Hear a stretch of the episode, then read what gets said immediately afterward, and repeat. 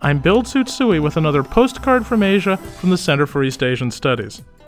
In space, no one can hear you scream. But did you know that in space, no one can detect your smell either?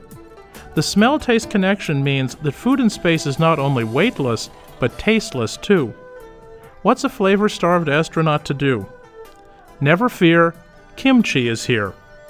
Ever since Korea decided to put a Korean national into orbit, the race to produce a space friendly version of Korea's unofficial national food heated up. The picante pickled cabbage is a great choice for space food. It attacks cholesterol and it is super spicy, which means it can overcome the smell taste dilemma. So soon, astronauts from all over the world will be able to enjoy the zesty, chili packed punch of kimchi at zero G.